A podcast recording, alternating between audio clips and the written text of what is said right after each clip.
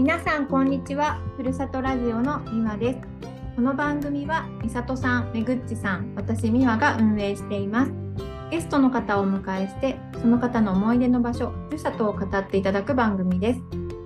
この番組を通してガイドブックにはないその土地の新たな魅力またゲストの方の魅力もさらに感じていただけたらと思います。本日のゲストはカーンタエコさんです。よろしくお願いします。よろしくお願いします。じゃあ、たいこさん、簡単に自己紹介をお願いいたします。はい、カンたいこです。えっ、と、私はガーデンデザイナーがお仕事なんですけれども、えっ、と、デザインをする時にお客様のあの暮らしの様子とか家族構成とかえっと、そのお家に対する思いとかそういうことをたくさんたくさんあのお聞きするっていう時間が多かったので、えっと、これってコーチングにつながるなと思ってあの聞くばっかりだったんですけれども あの学んでみたいなと思ってコーチングを学び出したっていうのがあの始まりだったんですけれどもおかげさまであのたくさんの皆さんに出会うことができてそうですね。自分の仕事についても自分のこう昔っていうか子どもの頃についてもあのたくさん思い出したり考えたりっていう時間が取れてであの美里さんのふるさとを語ろうの会に出た時もそのふるさと門司港のですね話をたくさんさせていただいてで今日はあのこうやって美和ちゃんにまた聞いていただけるっていうことで喜んできました。はい、ありがとうございます。ということで今はコーチとしてもねご活躍中という最後ですね。はい、もちろんです。はい。ありがとうございます。そう先ほど言われたあの前段にあのふるさとを語る会みたいなねのがあの対話会があった時に妙子さんからはあの生まれたその北九州のお話もだしよく行かれてる岩村の話とかなんか妙子さんが語るとなんかみんながそれにすごく興味を持つ すごく魅力があるなっていうのをすごく感じた回になりました。なんで今日は本当に生まれ育った北九州の門司港門司港の近く。そうですね。門司港にある、はい、あの通称裏文字って言うんですけれどもあのさっきみおちゃんとお話ししてたみたいな泉大津からのフェリー大阪と九州を結ぶフェリーの発着所がある方があの大分寄りっていうか太平洋側になるんだけど、はい、玄界灘ですね。そこに面してるあの白野江っていう場所があってでそこに白野江植物公園っていうあの植物に特化した山をこう形取ってるっていうか山にある公園があるんですけどでもそこがですねあの実は実は私の生まれ育ったところなんですね。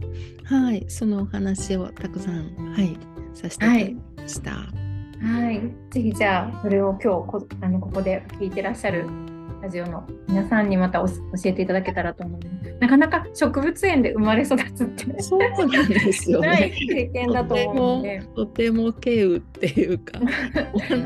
あ のまあなんだろう。最初にこうどうして植物関係のことなんですかとか、うん、お花が好きなんですねとかそういう話になってあ生まれたのが植物園だったんですよね。実家がやってたんですっていうことは言うんですけどなんかどうも皆さんイメージできてないみたいで、うん、あの今園芸店とかも減っているし、うんうん、ホームセンターのね玄関周りにこうちょっとお花がいっぱいあってそれが園芸店のイメージっていう方も多いと思うんですよね。えー、知らない植物公園はあの私の父が創業した時には、えー、四季農家っていう名前ですね。であのうちの父が四季の花が咲き続ける丘にしたいっていうことで四季農家っていうそのまんまの名前を付けたんですけども、で、えーと、広さが10万坪ちょっと。うん、12万坪って言ってたけど、ちゃんと測ったら12万坪ないんじゃないかなと思って、とってもいい、うん、ですけどでそこにあの日本の花木ですね。木に咲く花をたくさん集めてあの植えてあの、まあ、日本の方海外の方に見ていただきたいっていうのとあと植物の研究をなさっている方があの結局みんな育てるって難しいじゃないですか。確かに図鑑とかでは見てても。なのであのそういう研究材料になるようにっていうことであのたくさんの種類をあの少しずつあの山の自然な地形に植えて育てるっていうことをあのやっていこうということで始めたんですね。うんなんかそれが今は私立そうですね。今は北九州市のあの、まあ、管轄というか、うんうんうん、市があの運営するっていうことであの、まあ、引き取っていただいてというか。はい。いやでも多分脈々とねその頃からの何でしょう思いとか、まあ、風景もですけど受け継がれているのがすがすごすごいなって思います。はい。その中で育たれてどうでしたか？なんかどんななんだろう子供時代。子供時代はねもうとにかくあのなんだろう八百屋さんに生まれた人が八百屋さんが当たり前、うん、農家さんで生まれた人がこうなんか楽しいなとか嫌だなとか思いながらもそれが当たり前っていう感じで。うんうん、で私たちの頃はあの高度成長高度、うんうんうん、経済成長。経済成長期っていうことであのサラリーマンでなんだろう2人子供がいてこうこういう暮らししてるみたいなのがこうモデルな感じだったので、あの私も学校に行ってそういうのがいいなって思ってたんですよね。でうち全然違ってたので もう全然違うっていつも思ってたんですよね。うん家族も多かったですし、うん、暮らしてた家がすごい古い日本家屋だったんですよね。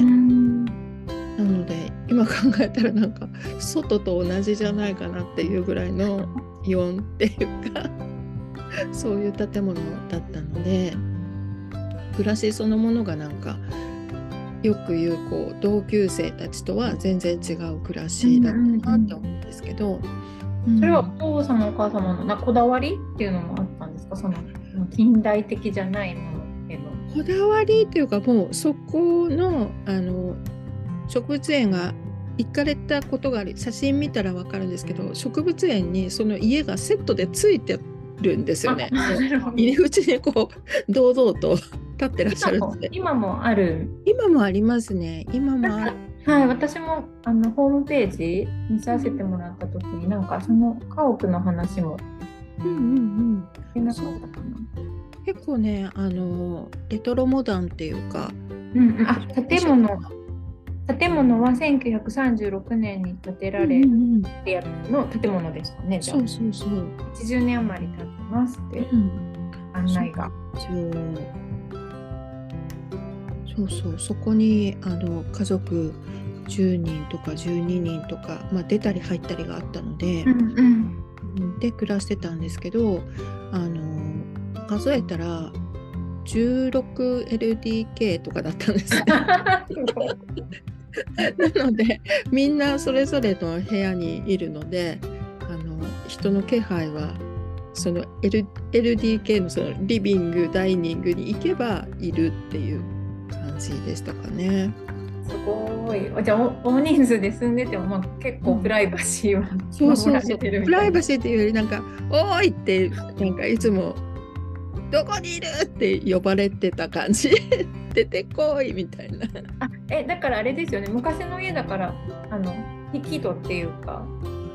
うんうんうん。引き戸とか襖とか襖ってことですけど。あすごいそう廊下廊下だけで2 3 0メートルぐらいあったので叫ばないとあの聞こえない。ね、子供は好き勝手なことしてますしね。そっかそっか。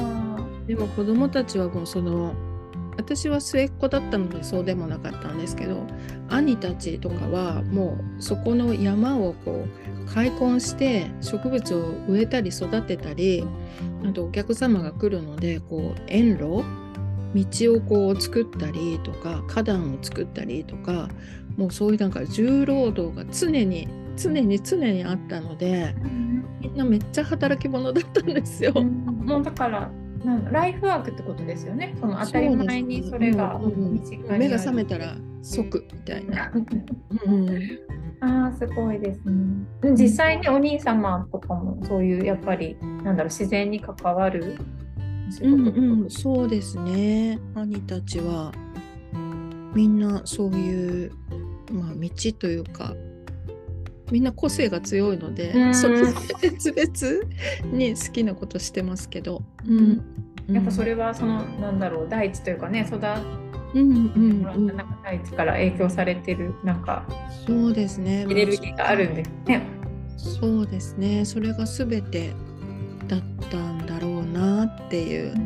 うん。うんうんうん、え太鼓さんがいつぐらいまでそのそこで太鼓さん住んで私はですね結婚する前までですね1819とかで一回離れて、うん、二十歳ぐらいから戻ったかな。結婚すると結婚した時に1年ぐらい離れて、えっと、またそこに戻って、うん、で、えっと、子供が生まれてしばらく近くに住んでました。そっかそっか。で、えっ、と、そう、市に市に移管されたのが1900あじゃあ1993年？うんうんうんそれくらいかな。うんうんうんうんうん。ということなので、もう何年？ちょうど？30年。30年、30年もなるんだね。そんな思えないぐらい。あ、うん、そうなんですね。そっかそっか。それからも一応よく行かれたりはそうですね。あのよくって言っても東京に来たりとか、うんうん、えっとまあ、結婚して子供たちが生まれてとかあの会社をやったりとかしたのでその時はえっ、ー、と式のがど田舎なのでねちょっとど田舎で そのお仕事できないのであの町寄りの方に住んだりしてたんですけど。うんうんうん。で東京に来てからは今度なかなか行き行けなくなって行けなくてもいけないっていう感じでまあ皆さんそうだと思うんですけどこう冠婚葬祭？誰かが 亡くなったとか誰かが結婚するとか言ったら出かけていくみたいな感じですね。うん、でもこう観光地っていうかねもうあの市の公園だしあのメディアとかなんだろう市のホームページとかに出てる感じなのでなんかその様子を見てあ今そうだなあの時期だなとか、咲いてるなとか暑いな寒いなとか思いながらはい。皆さんと、山なんですよねその。山ですね。小高い丘っていうのかな。あまあ四季のそう丘っていう、うんうんうん、やっぱ冬は寒い。寒いですね。うんうんうん。あの海にも面してるので、うんうんうん、風が吹いてくるしですね。逆に海のがこう望めたりするんですか？そうですね。うんうん。桜のこう枝の間からあのその限界灘が周防灘周防灘なのかな？山口方面とかが見えたりとかそうなんですね。へえ、すごい。そう私2月に九州で、う ん、ねぜひ見ていただきたいです。うん。店舗とかもね作ってあったりとかあそうなんですね、うんうんうん、新門司港新門司港からどのくらいで行けるんですか？車で15分ぐらいですかね。フェリーの着場から、山をこう山に向かって。いえいええっ、とまあフェリーのターミナルの周辺っていうのはこう産業道路っていうか大きいトラックとかもたくさん通るのであの結構綺麗な道ができてるので。でその新文字のフェリーのところともう一つコンテナターミナル？商業的な、うん、あのコンテナに海外の荷物とかが入ってる分がつくっていうところがまた門司港にあるんですけどそこをつないでる道路の途中っていう感じなので車ではとても行きやすい。んですよ。うん、ね、電車とかバスとかだとちょっと大変かなっていう感じですね。電車やバスだとバス電車からバスに乗り換えて。バス電車は通ってない基本。こっちの方は。その裏裏文字裏文字の方は通ってないから。あそうなんですね。うんうんうんうん、まあでも九州だとレンタカーね借りて。そうですね。ぜひぜひレンタカーおすすめでございます。うん、から、じゃあもし、一緒に行ければ。ああぜひね。九州に行かれたらぜひね白野へうん、ぜひぜひ。さん思い出します。ねなんかツアーとかできるとリトリートとかできると、これね聞かれた方でなんかね行きたいなって方があったら、うん、なんか妙子さんのスケジュールで合わせて。ねあとねも文字工レトロとかもねあ聞いたことあります。ね何年か前かね壇の浦とか平家物語とか。はいはい。文字工レトロが反対山の反対そうですね門司港レトロまでも車で15分ぐらいですね。うんうんうん、そこに行くとちょっとあのあ田舎じゃなくなったってほっとするかもしれない。そう なんですね。そうか、えー、じゃあいろんな顔があっていいですね文字。えー、そうですね。うんうんうんうんうん。なんかちょっと長崎とかもイメージするみたいな感じもあるかもしれないですね。昔のこう鉄道が栄えた頃の建築とかも残っていて。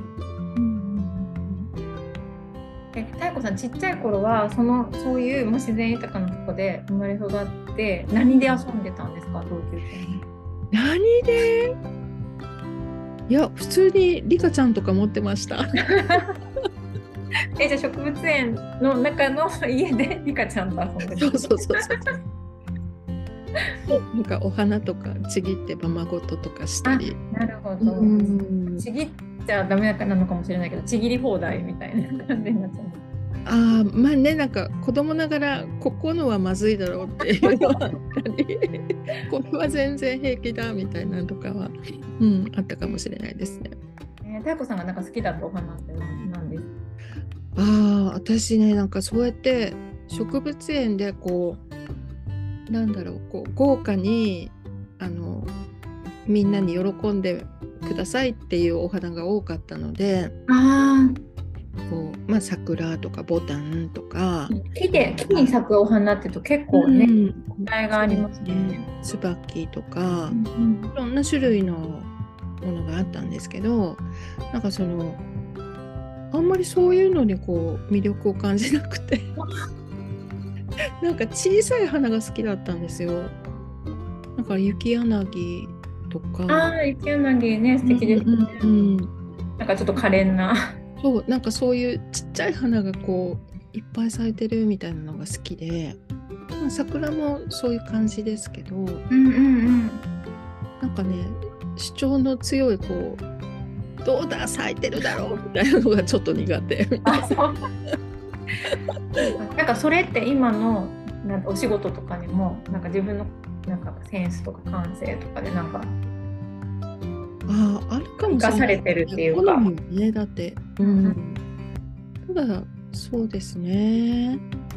これね聞かれてなんかそういうのが好きっていうねお客さんがいたら、うんうん、なんか妙子さんに頼んだら、ねなんかその同じような緑緑にいろんな種類があるっていうのも好きであー確かに確かにこう若緑から深緑とか、はい、こう大体落葉樹って言って葉っぱが落ちるのって割とこう優しい葉っぱが多いですね。うんうん、低くってペラペラしてる。で、えっ、ー、と常緑樹って言ってずっと緑ですよっていうのは割とガシッとした葉っぱが多いんですよ。うん強くてこうほっぺたとか当たったら痛みたいな感じが多いんです。けど、うん、うん、全然その緑のこう質っていうか色とかが違うのでなんかそれの組み合わせとかこう風にそよいだ時に、えーと、優しい感じのはそよそよするししっかりしたのはもう微動だにしないっていうか パリッとしてるみたいな、うん、そういう感じのコントラストとかも大好きなのでなんかその中にこうお花がところどころにあるっていう感じが好きなので、うんうんうん、あんまりなんかねどうだ咲いてるぞみたいなのがそこに来るとうってなっちゃうので。あなるほど。主張がね。そう。だからなんかそういうのはこう玄関先とかちょっとポイントのところに持ってきてリビングから見えるとか玄関周りに見える感じは優しい感じが好きですかね。じゃあ今度ねあの植物園行かれた方はそういう何て言うんだろう妙子さん目線で植物を見れるっていうの、ね、うん、もういろんなのが埋まってるので、うんうん、お好みであの見ていただいたら楽しいと思います。あそうなんですね。ねなかなかそれこそあのこのラジオの趣旨でもあるんですけどねガイドブックに載ってない、うんうん、載っててもガイドブックからはよりもなんかその方からなんか聞く魅力みたいなのがすごく今回特にねもうなんて言ったって生まれ育った 家なのでそうそうなんか思い出思い出っていうか思い出したのが、うん、私がその、まあ、一観光客としてっていうか中に入った時に、はいはい、あのちょうどねなんか「鬼滅の刃」が流行ったじゃないですか、うん、まだ最近ですよね。うんうんうん。そのなんかコスプレ？コスプレイヤーっていうのかな、はい、あのちゃんとその格好髪の毛もなんか すごいしてあのメイクとかもやって写真撮ってる人若い人がいたんですよ。こうあ劇団員なのみたいな感じなんていうか本格的にって。ことですね、うん、本格的に。で本格的にそういうコスチュームコスプレをしてその日本家屋の周りでお花とかも入れながら写真を撮ってたんですよ。で全然ねなんかそういう発想が私には全くなかったので、うん、こんな使い方があるんだと思って。なるほど。そうだよね。なんか彼女たちにしてみたら江戸時代でもあの納得っていうか全然江戸時代じゃないんだけど、うん、なんかそれくらい古いっていう風に見えるんだなと思って。でその写真見た人もねその拡散っていうのかないろんなとこ見ていて。ね。